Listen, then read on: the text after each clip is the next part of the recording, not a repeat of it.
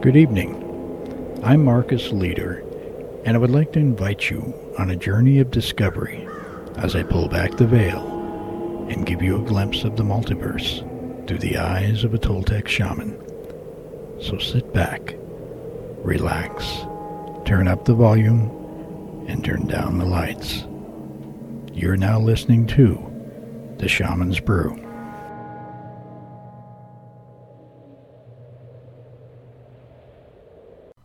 Good evening, and welcome to the Shaman's Brew. Well, it's October, time for the final harvest as the wheel of the year comes to an end, and the veil between the worlds grows ever so thin. Samhain, or Halloween, is rapidly approaching. We can see it in the color-changing leaves and the long-growing shadows, and we can feel it in the brisk morning air. Deep within each one of us, there is a stirring of change about to take place because we too are influenced by the forces of nature's turning wheel. We are as much a part of nature as the trees in the forest or the flowing rivers, and this makes us susceptible to the changing forces of nature. Our ancient ancestors recognized these changes and welcomed them with open hearts and celebrations. Today, many people have lost the connection with the cycles of nature and therefore their centers, but still they can't help feeling the excitement and magical energy that the October month brings, because even when they are not centered with the Earth Mother, they are still part of the cycles, and the forces are strongest at this time of year. Yes, indeed, magic is alive and crackling in the very air we breathe, in this, my favorite time of year.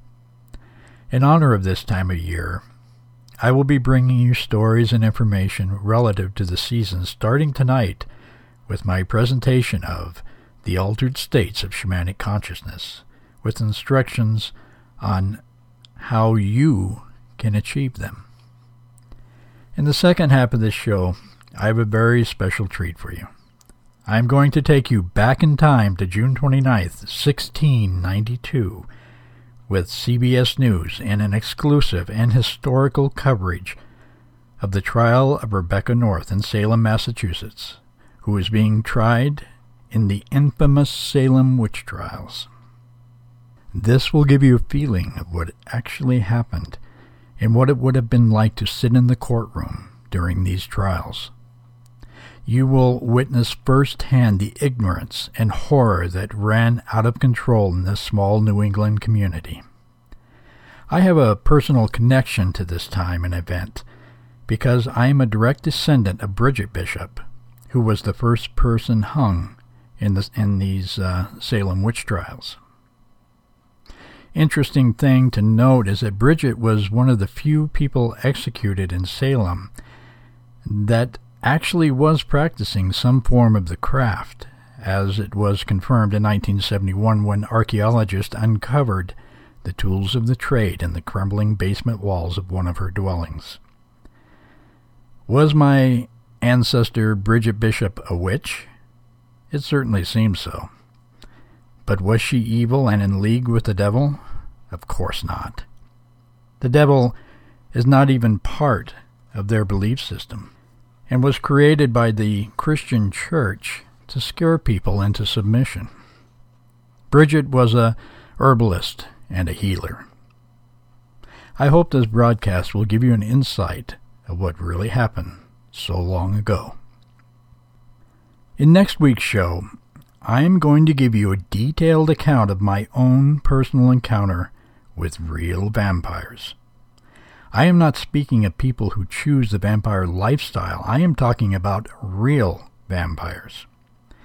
One was a Toltec shamanic vampire that in my shamanic lineage was simply referred to as an immortal Nawal.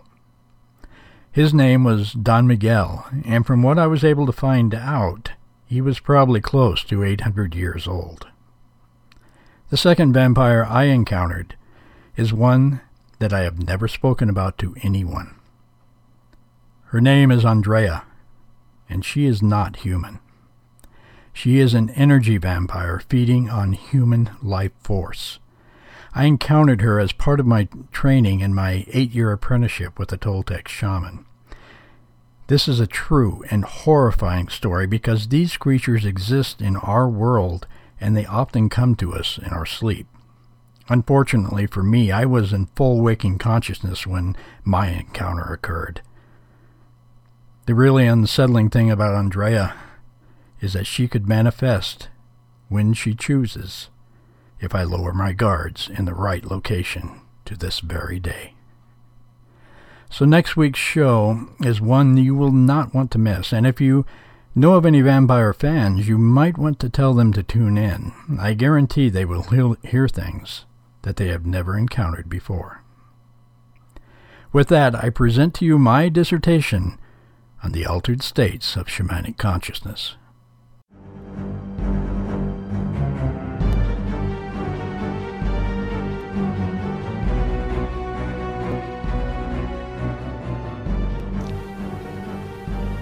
Welcome to the Shaman's Brew. I'm Marcus Leder, your host and guide on this journey of discovery through our multi-dimensional magical universe. I would like to invite you to walk with me along a path of shifting awareness and alternate realities as I take you into the inner world of the shaman. Shaman around the world are known by many names: medicine men, brujo, man or woman of knowledge, sorcerer, and healer. They can be found on every continent and in every culture, each following their own variation of spiritual beliefs and shamanic techniques. The shamanic spiritual belief structure is the oldest in known human history, making it, in essence, the oldest religion. Despite the wide cultural diversifications, shamans of all paths have a very similar technique and understandings of the universe, both visible and invisible. It is as if they are drawing upon the same knowledge base from the Earth Mother and other spiritual planes of vibrational awareness. To these shaman, our physical world is but one of many worlds, all existing in the same place, harmonically oscillating just out of interactive range with every other dimensional world. These multi-dimensional worlds, or rings as I prefer to call them, are distinct and separate from each other, but yet connected through the buffering zones that lie between them, allowing for an exchange of energy and information. It has been my personal observation to note that these worlds or rings seem to grow larger in size and content as you ascend higher in the harmonic frequencies. For example, the ring above our physical world, known by some as the astral world, seems to be at least four times larger than our own physical universe.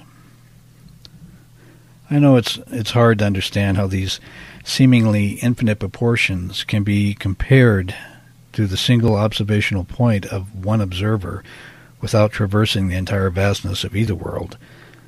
But for that dilemma, I offer you this perspective known by all shamans. Our perception of the physical world through our senses is severely limited and often confused in illusion.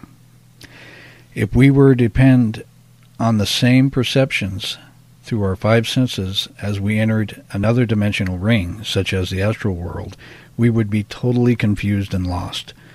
When we move our awareness to these higher or lower worlds, we do so by expanding our own human awareness, which in turn gives us perceptions of time and space far beyond everyday normal awareness. For example, time does not flow in a linear path in other dimensional worlds or rings. You can see with your astral awareness in directions that take a while to get used to. For example, you can look at a plant or person and see not only that side of it that you're facing, but also the back of it at the same time. You generally also pick up information about that person or thing in a manner that is best described as just a knowing. Shamans see and interact with the, these other worlds to gain knowledge, to gain power, and to solve problems in the physical world.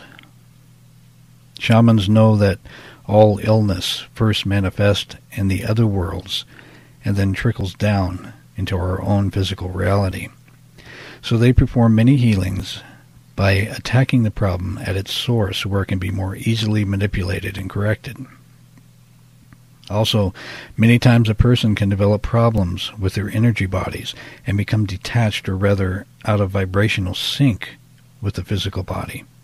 When this happens, the shaman may have to journey into the other world to facilitate the necessary vibrational adjustment and bring the person's mental or physical health back into harmony by centering their energy or spirit bodies.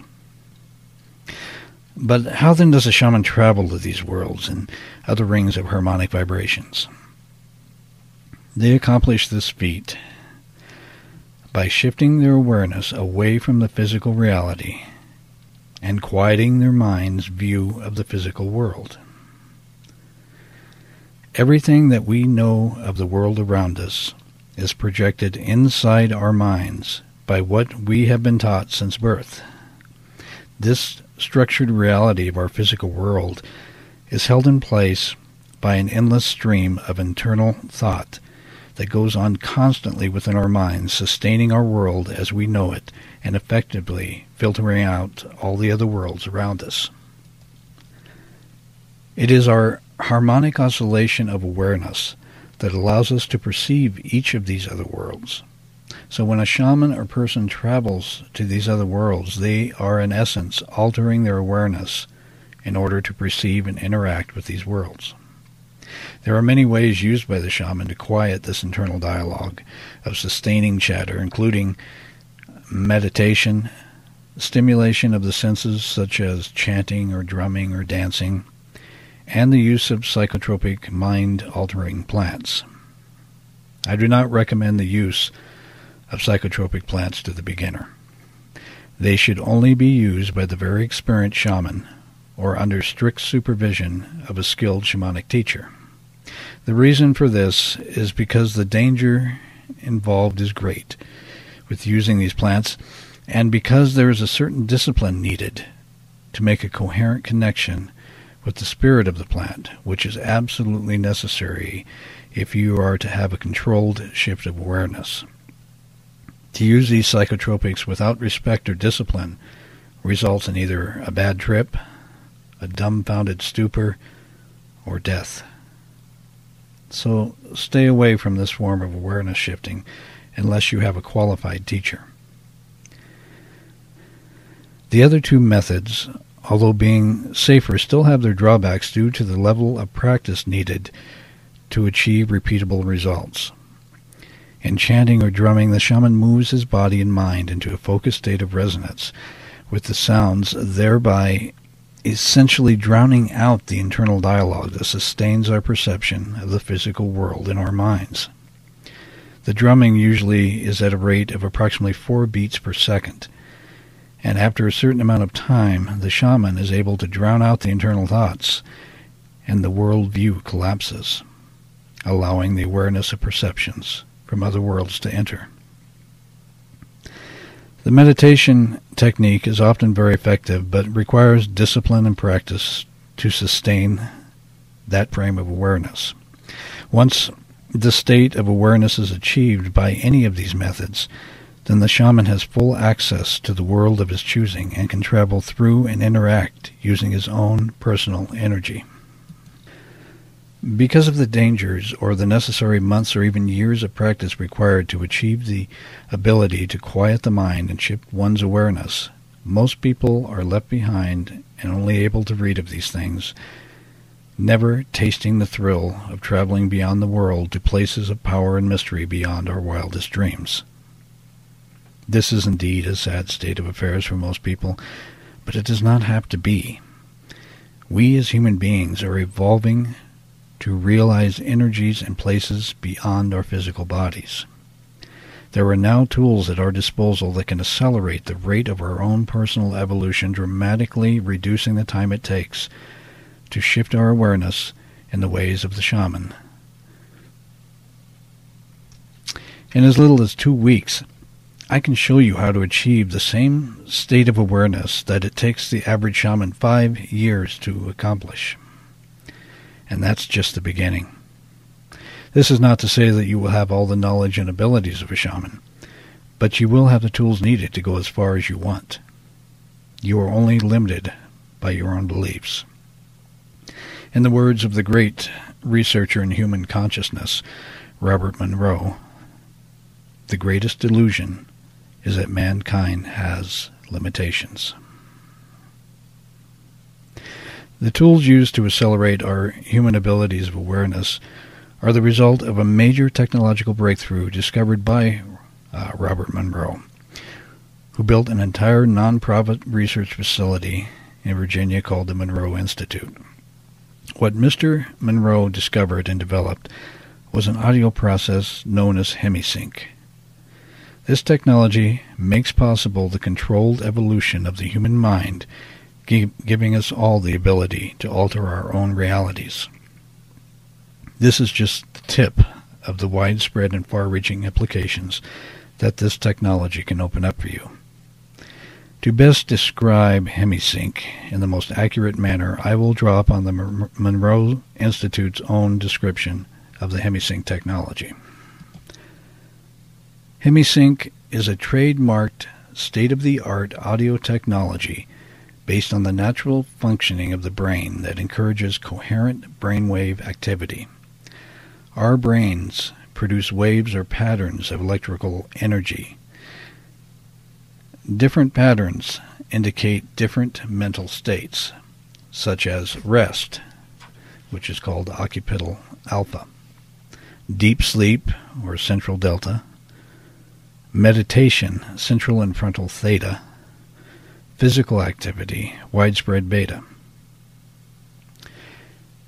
HemiSync's audio binaural beats influence these brainwave patterns and, in concert with other components of the HemiSync process, provide experiences in the focused states of consciousness.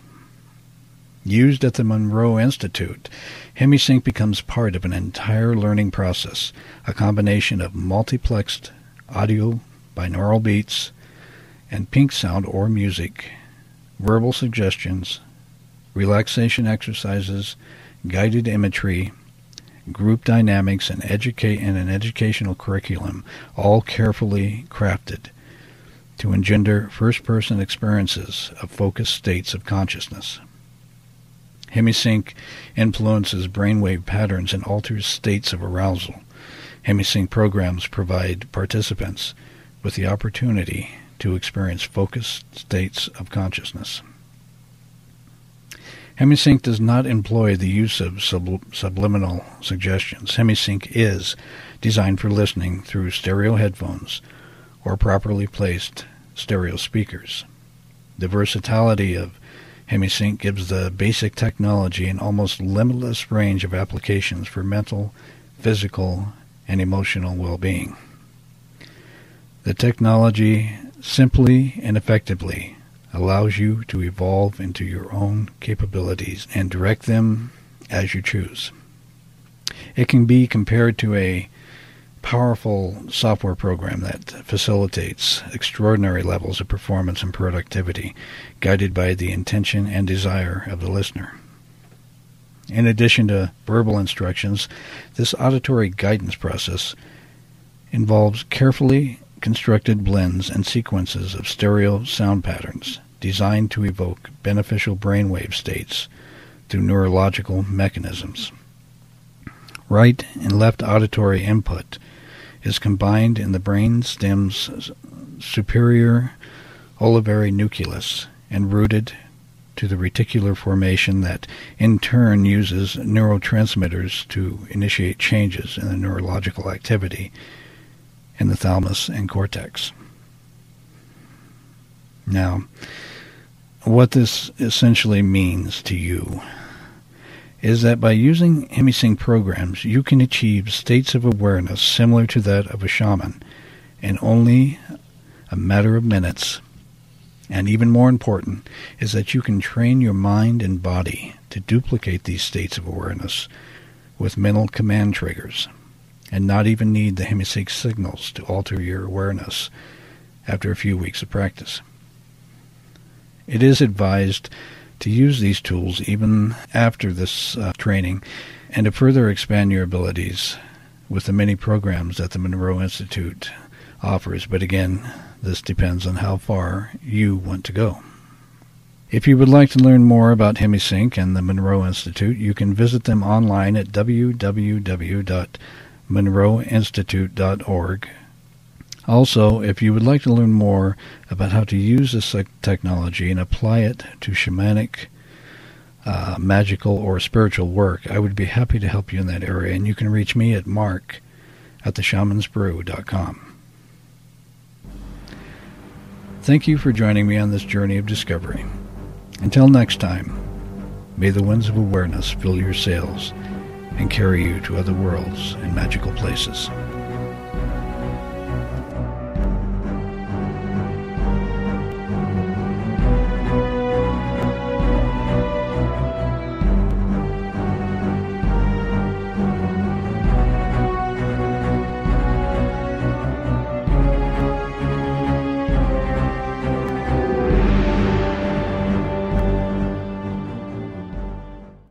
And now, before we get into the C B S News coverage of the sixteen ninety-two Salem Witch Trials, I'm going to give your minds a little time to cool down as we take a break and set the mood with a little tune from Juliana Hatfield called The Witch's Song.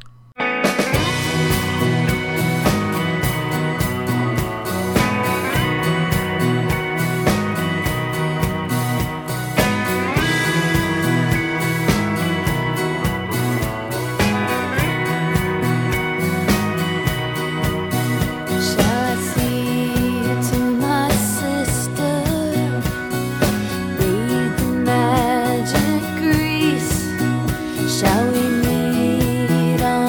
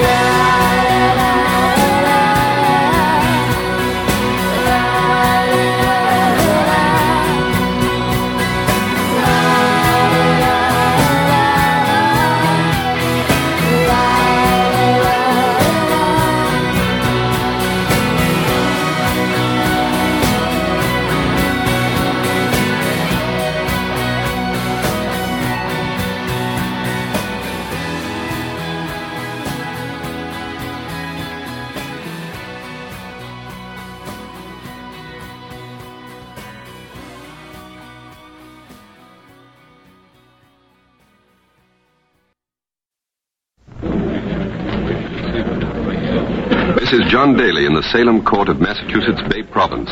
The recess in the witchcraft trial of seventy-one-year-old Rebecca Nurse, which started at ten o'clock in the morning of this twenty-ninth day of June, sixteen ninety-two, is just about over, and the trial should soon resume. As you know, Rebecca Nurse, great-grandmother and mother of eight, whose husband owns a three hundred acre farm not far from the Crane River Bridge, went on trial this morning as a witch. The penalty for witchcraft is death. This courthouse on Townhouse Lane is jammed to the rafters. And Salem, Massachusetts, June sixteen ninety-two. C B S is there. A Salem court tries a woman as a witch. C B S invites you to believe that our microphone is there waiting for the verdict. All things are as they were then, except for one thing. C B S is there. This broadcast, the fourth in a special summer series produced and directed for Columbia by Robert Louis Cheyenne, is based on authentic historical fact and quotation. And now, Salem, June twenty-ninth, sixteen ninety-two, and John Daly. We'll tell them how this trial is progressing. The tension with which this day opened here in Salem has grown greater, if possible. In this trial, second in the biggest roundup of suspects these colonies have ever seen, two key witnesses for the prosecution this morning testified that the defendant, Rebecca Nurse, was responsible for fits, seizures, and the unnatural torment which have been plaguing a dozen or so Salem girls for the last few months.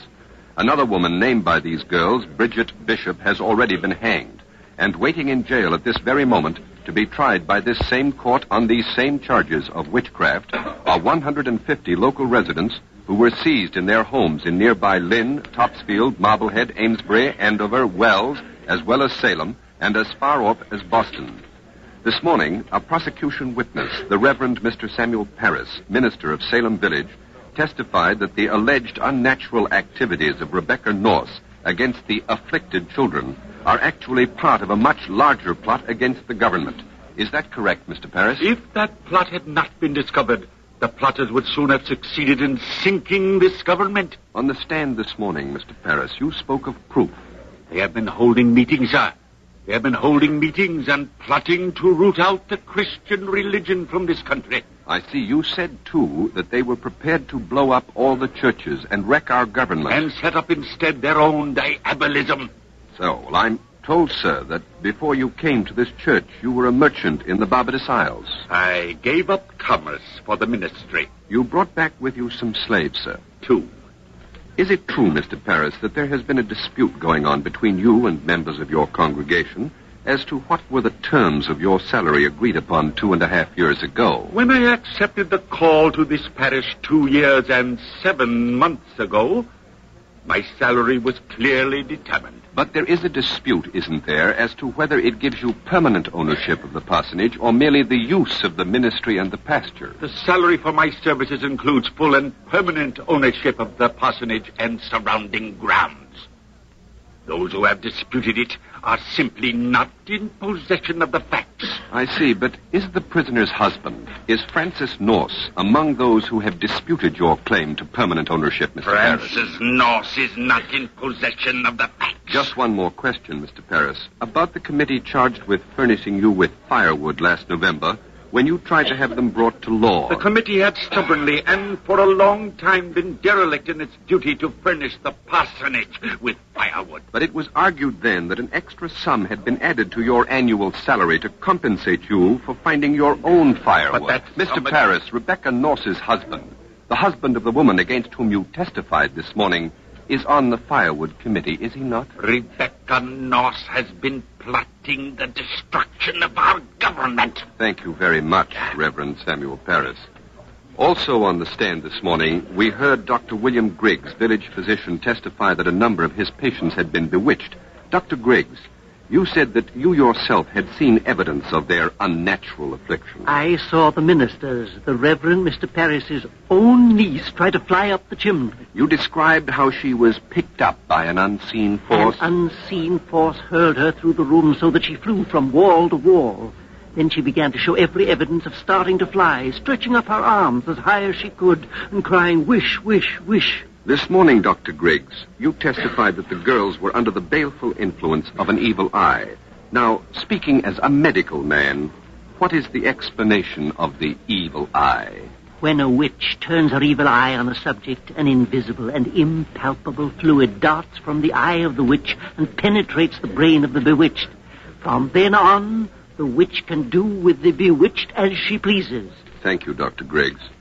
The excitement over the witches brings to a head the anxiety and unrest which has been disturbing these people of Salem. Dissatisfaction with a succession of governors, high taxes, a high cost of living, and lately rumors of war make it easy to understand why the distracted Salemites feel, as one put it to me this morning, that Satan is loose in New England, and why they're not surprised to learn that one hundred fifty of their own neighbors and even friends have been plotting with the devil against them and their government. The judges are coming in now. Judges Sewell, Sargent, Winthrop, Richards of Boston, Corwin and Gedney of Salem. And here comes the Deputy Governor, the Honorable William Stoughton, who has been acting as Chief Justice during the trial. This is the sign that the recess is over, the prisoner is about to be brought in, and the trial resumed. The crowd grows quiet. Attorney General Thomas Newton has walked over to say something to Deputy Governor Stoughton. Here she and... comes. Oh, here she comes. Here comes Rebecca Nurse, accused witch. She's flanked by George Herrick on the right, another constable on the left. Her husband is standing up. Francis Nurse is waving to his wife, trying to get her attention, but the elderly prisoner seems to be either too indifferent or too tired to get up. That was her daughter's voice. The voice you heard was Sarah Nurse's, the defendant's twenty-eight-year-old daughter. She called out, "Mother," and her mother seems to have heard her. She raises her head. She looks a little bewildered. Judge Stoughton is pounding on the desk for order. The trial's about to start.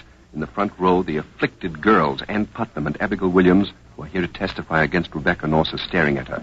The marshal helps the prisoner to the platform where she stood this morning. Apparently, Rebecca Nurse is still not going to sit. She's going to stand through this session. She's standing about eight feet from the judges now, facing the judges. Attorney General Newton has opened the trial, and he tells Rebecca Nurse, "You are now in the hands of authority. I assure you to answer the questions of the court truthfully and not to lie." He warns her not to lie, and now I'll throw open the microphone on the witness stand and let you hear the proceedings. Rebecca Nurse, why do you hurt these children? I do not hurt them. If you are guilty of this fact, do you think you could hide it? The Lord knows. Anne Putnam, have you seen this woman hurt you? Yes, she beat me last night. Despite the fact that Rebecca Nurse was locked in the Salem jail last night, twelve-year-old Anne Putnam accuses her of having beaten her in her own home, thereby implying that Rebecca Nurse can be in two places at once and is therefore a witch. Abigail Williams, have you been hurt by this woman? Yes.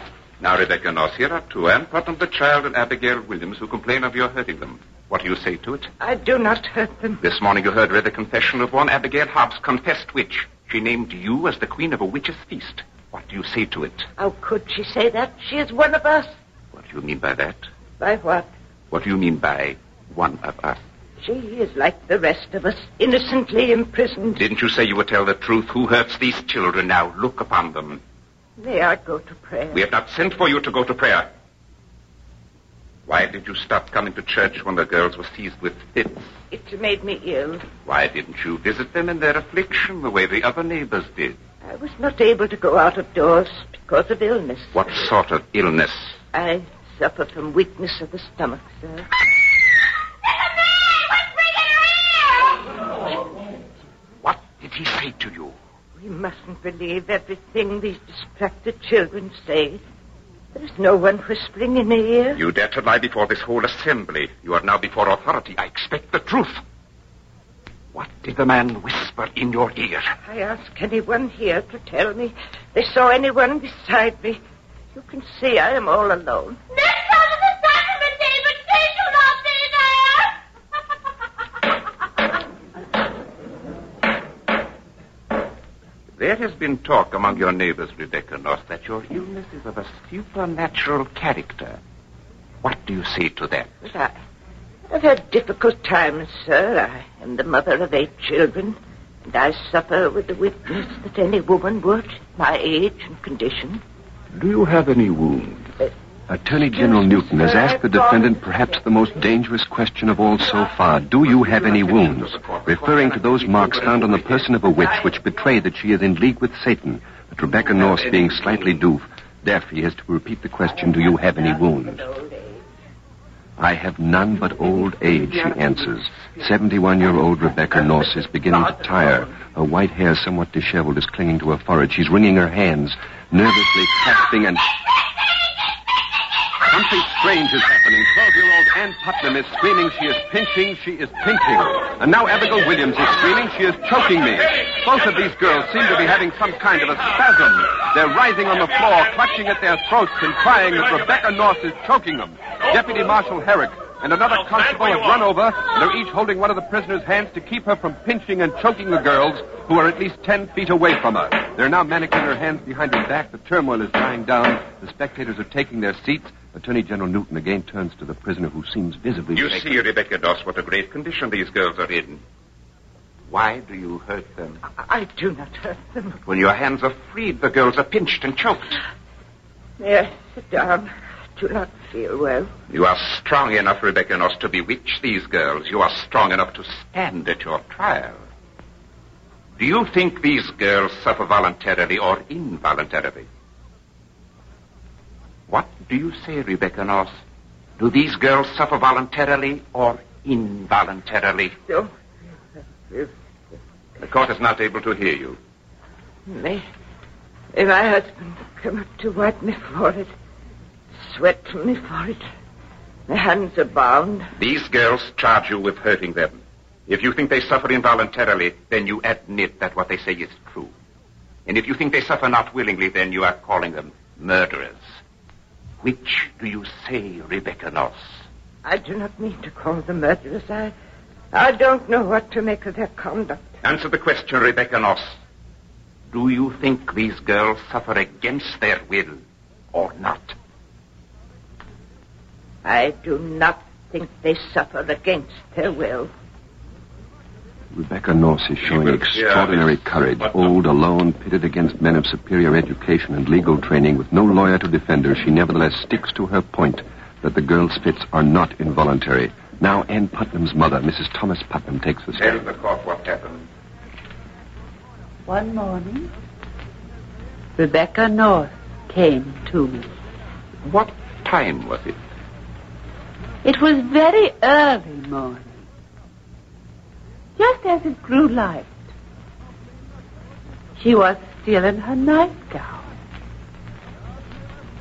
She came to me.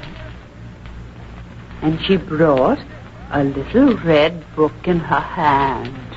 She tried to make you sign it? She said if I wouldn't, she would tear my soul out of my body. Oh. What happened then? Then there appeared to me six children in winding sheets. And they called me out. Who were these children? They told me they were the children of my sister Baker, who lives in Boston.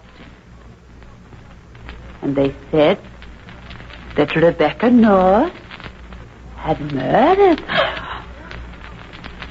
And they told me to go and tell it to the magistrate, or they would tear me to pieces. The testimony piling up against Rebecca Nurse yes, has become Sarah more Pepper. serious, if possible. And now another neighbor of the accused, Sarah Pepper, a widow, takes the stand.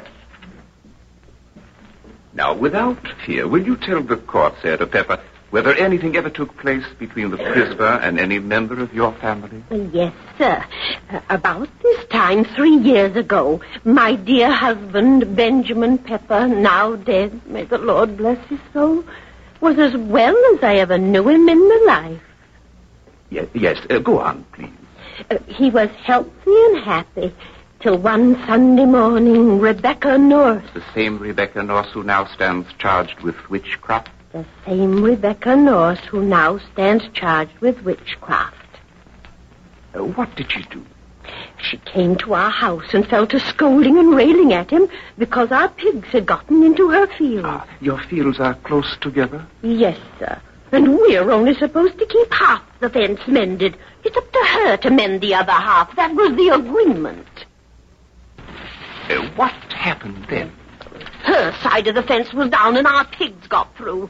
We told her we kept those pigs hobbled, but there wasn't a thing you could say to quiet her down. She railed and scolded, calling on her son Benjamin to go and get a gun and kill the pig. How did your husband answer her? My poor husband never said one word amiss to her. And it was right after that he was taken with a fit. Was his seizure the same kind as the afflicted girls have been having? His seizure was the same kind as the afflicted girls have been having. Did your husband have any seizures after that? My poor husband was never the same again. The day before he died, he talked very cheerful. But he was seized at midnight. And this fit lasted till the next night. And then he died. The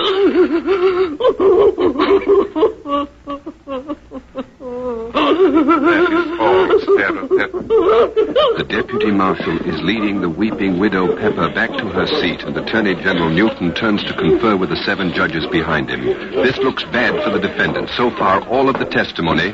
Wait a minute. A young man is coming towards the judge's bench. It's Samuel North, the prisoner's son. The sheriff challenges him. I want to speak. If you have any evidence to present, Samuel Nurse, present it at the proper time. This is the proper time, and I ask leave of the court to present my evidence. Tell your story. On the twenty-seventh of March, I and my sister's husband, John Tarbell, he's here now, and he'll swear to everything I say. Tell your story. John and I went up to Thomas Putnam's to find out why his wife and daughter were making shocking accusations against my mother. The reason why is no secret. You heard them tell the court. I wanted them to tell me. At the house, I found Miss Putnam, her daughter Anne, and one of Anne's friends. I asked young Anne how she came to name my mother among the witches. I said, did she mention my mother's name first, or did someone else say it to her? What point are you trying to make? When I asked young Anne how she first came to mention my mother's name among the witches, she replied that she had seen the apparition of a pale-faced woman sitting in her grandmother's chair. I said, who was that woman? She said she didn't know her name. I said, who told you to say my mother's name? Are you saying? That's when her friend spoke up. Why, Anne, don't you remember? She said it was your mother. That made Miss Putnam very angry. She cried why it was not. It was you told her to say Rebecca Nurse. Then they turned on each other and they said it was you. It was you told her to say the name. I still don't understand the point you are trying to make, Samuel Nurse. What I'm trying to say is that not one of those who now accuse my mother would admit it was they first named her among the witches. First or last, they named her. Take your Attorney seat. General Newton seems to be a little impatient as he motions Samuel North to return to his seat. His sister has risen. The North family seems to be on the attack now in defense of their mother. Sarah North, the defendant's twenty-eight-year-old daughter, without being asked, without permission, has come up and is now standing before the bench. Attorney General Newton ignores her. He's conferring with the judges. Rebecca North is looking at her daughter. She's smiling, a strange, vague smile. Now Attorney General Newton has turned to Sarah Nurse. He's taking her testimony. I was in the meeting house on the twenty-fourth of March, the day the committee first examined my mother. I was there when Miss Bibber... You are referring to the widow Bibber who lives in Wenham? That's the one. I was there when she went into a fit. The court knows that. I was watching her when she began to scream that my mother was sticking her with pins. You're adding nothing new to the facts, Sarah Nurse. If that is why you have asked for permission to testify... But I saw Miss Bibber take the pins out of her clothes. I saw her take the pins out of her clothes. That's all right. I saw Miss Bibber take some pins out of her clothes and hold them between her fingers. Then I saw her clasp her hands around her knees. And that's when she began to scream that my mother was sticking pins in her. You're a liar, you're a liar. One of the spectators probably sees Missus Bibber screaming, that's a lie, she's a liar. Sarah North is answering her, shouting, it's the truth, and you know it. The marshal is making her go back to her seat. Come on down and take your seat. I would like to speak. Benjamin Putnam is asking to come testify. Forward. The Attorney General is inviting him to come forward. He's asking the brother-in-law of Missus Thomas Putnam, who testified against Rebecca North just a minute ago, to come forward. I have a paper here, signed by thirty-nine people of Salem and Salem Village. I ask the court's permission to read it. You may read it. We, whose name... Uh, will you read it a little louder? We whose names are hereunto subscribed, being desired by Francis Nurse to declare what we know concerning his wife's conversation for some time past, can testify to all whom it may concern that we have known her for many years, and according to our observation, Her life and conversation were as she claimed it, and we never had any cause or grounds to suspect her of any such thing as she is now accused of. Signed, Benjamin Putnam, Sarah Putnam, Job Swinnerton, Esther Swinnerton, Samuel Abbey, Hepzibah Ray, Daniel This Andrew, is a surprise. thirty-nine of Rebecca Norse's neighbors, including Anne Putnam's own brother-in-law, testified by petition to their belief in Rebecca Norse's innocence. Rebecca Nurse seems stunned by this unexpected turn in her favor. The spectators, too, seem visibly impressed by the long list of responsible and respectable names. Missus Putnam looks startled. She keeps brushing her hair out of her eyes. Her face is pale. Judge Stoughton is turning to the jury. Ah! Rebecca Nurse!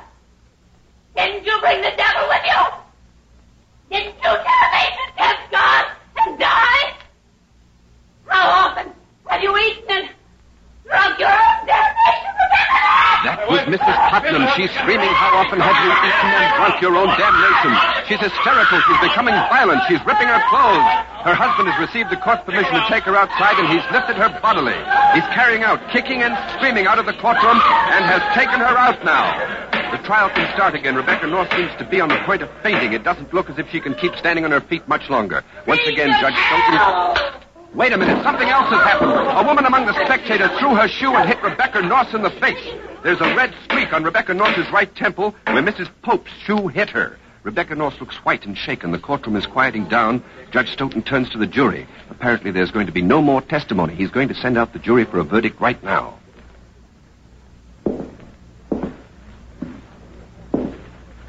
I charge that you, being the judges of the facts, if you find that Rebecca Nurse did bewitch the said girls, Anne Putnam and Abigail Williams, so that they were sore afflicted and tormented, then you must find her guilty of witchcraft under the statute of James the First.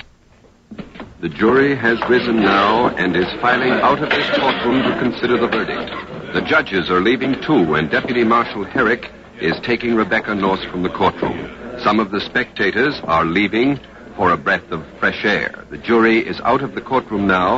Of course, there's no possible way of knowing how long they will be. They may return momentarily, and if they do, we will switch back here to the courtroom immediately. Meantime, there are about one hundred fifty other suspects, as we told you, who have been rounded up in this drive and who are now in nearby jails waiting to be tried by this same court.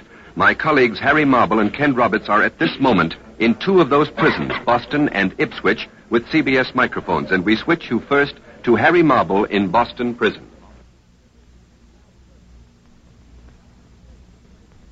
This is Harry Marble in Boston prison.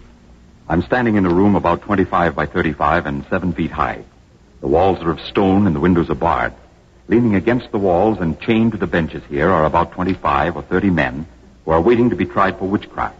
Right beside me, his hands manacled, is Navy Captain John Alden. Captain Alden, what are the specific charges against you? Witchcraft, I presume. You have to pay your own room and board while you're in prison, don't you, Captain? Yes. And should I have the misfortune to be found guilty, my family would have to pay the cost of my execution. And, of course, my property would immediately be confiscated by the authorities. The deputy governor, I imagine. I am told that some of your fellow prisoners confessed to practicing witchcraft, Captain. I will tell you how one confessed. A boy of about eighteen. They had him tied neck and heels until blood flowed from his mouth and nose. He confessed. One more question, Captain Alden. Are you by any chance related to the John Alden who married Priscilla Mullin? That was my father, sir. My parents met on the Mayflower coming over from the other side. Thank you, Captain John Alden. This is Harry Marble in Boston prison. I now switch you to Ken Roberts in Ipswich jail. This is Ken Roberts in Ipswich. The jail here is crowded with women of all ages. Beside me here is the prisoner Dorcas Good, accused witch. How old are you, Dorcas? I'm four years old. Four-year-old Dorcas Good was arrested the same day as Rebecca Nurse. I'm four, going on five. Dorcas just corrected her age. She is four, going on five. Why are you here, Dorcas? I want a piece of bread with honey. Do you know why they put you here, Dorcas? My name is Dorcas Good, and I'm four years old, going on five. remained beside four-year-old Dorcas here is Missus Rebecca Jacobs of Salem Town. Why have they put you in prison, Missus Jacobs? They ran in the street. They ran in the street, and I said, look at the children. They are running in the street. Missus Jacobs. Then the men said, these are your children. They are running after you. Tell them to go back. Your children saw you arrested, Missus Jacobs? Come home, Mother. Mother, come home. I want my children. I want my children. I want my mother. Do you get enough to eat here, Missus Jacobs? Children, don't cry. Mother will be home. The nice men are just taking your mother for a walk. Missus Jacobs, have your children been allowed to visit you? Bloodroot and, and windflowers, sweet Mary and lilacs, they grow in my garden. When night comes, they close their eyes and go to sleep. I want my children. I want my baby. I want a slice of bread and honey. Oh, I'm sorry, Missus Jacobs, but a message has just been handed to me. The jury trying Rebecca Nurse has just come back into the courtroom. So this is Ken Roberts returning you to John Daly in Salem. This is John Daly in the Salem courtroom. The jury has come back. The jury charged with the fate of Rebecca Nurse has just returned. The judges are in their places. The prisoner, her hand still manacled, stands facing the bar. The spectators are silent, waiting. The jurymen have taken their seats, all except Thomas Fisk, the foreman. The foreman is standing, and now Judge Stoughton turns to the jury. Have you reached a verdict? We have. What have you found? We find the defendant not guilty. Not guilty? The jury has found Rebecca Nurse not guilty. She looks stunned and stands bewildered and confused, pale and shaken. Her husband is fighting his way up to her. seventy-two-year-old Francis Nurse is crying, and his wife, Rebecca Nurse, is now in his arms. Rebecca Nurse, her gray head sunk on his shoulder, is crying for the first time since this trial began. Her sons and daughters are kissing and hugging her. They're all trying to touch her. They're patting her face, her hair, her dress, and they're laughing, and at the same time, tears are streaming down their cheeks. Now Judge Stoughton has left the bench and is talking with Thomas Fisk, the foreman of the jury. George Herrick, the deputy marshal, is pushing his way through to Rebecca Nurse, probably to tell her that he's glad she was acquitted. The deputy marshal is saying something to Rebecca Nurse now, and for some reason or the other, he's taking her by the shoulder. And now the jury is going out again, and Sam Nurse has run over to the deputy governor. He seems to be having a heated argument with Judge Stoughton. I'm going to get over there to find out what's going on. There's something going on. There's a great deal of confusion all around here. I can't do this to my mother. I did not impose on the jury. I've merely given them a fact which they had overlooked. Mister North, Mister North, what has happened? They're making the jury convict my mother. The jury comes back with a verdict of not guilty, and Stoughton sends them out again. They come back and he tells them that they have misinterpreted the facts. They have my mother on the stand and they tell her Abigail Hobbs said she was a witch.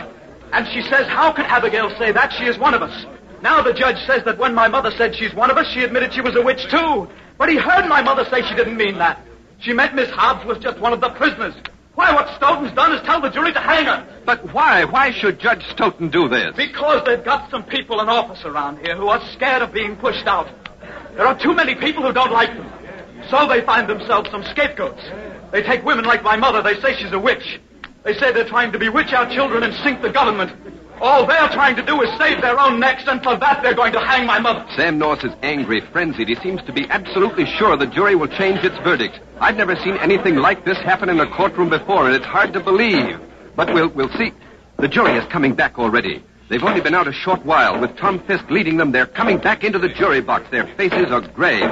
Judge Stoughton is banging his gavel for order and has turned now to jury foreman Thomas Fisk. Have you reached a verdict? We have. What is your verdict? We find Rebecca Nurse guilty as charged. Mother! Mother! Rebecca Nurse has been found guilty. What Sam Nurse feared has happened. Everything he said was apparently true. And if this is contempt of this court, let it be so. A woman adjudged innocent by a jury of her peers, by almost precise direction of a presiding judge, has been found guilty and now must pay the supreme penalty. This... Salem, June twenty-ninth, sixteen ninety-two. Rebecca Nurse is guilty and the witch hunt goes on. This is C B S, the Columbia Broadcasting System. You have been listening to The Shaman's Brew on the Jackalope Media Network.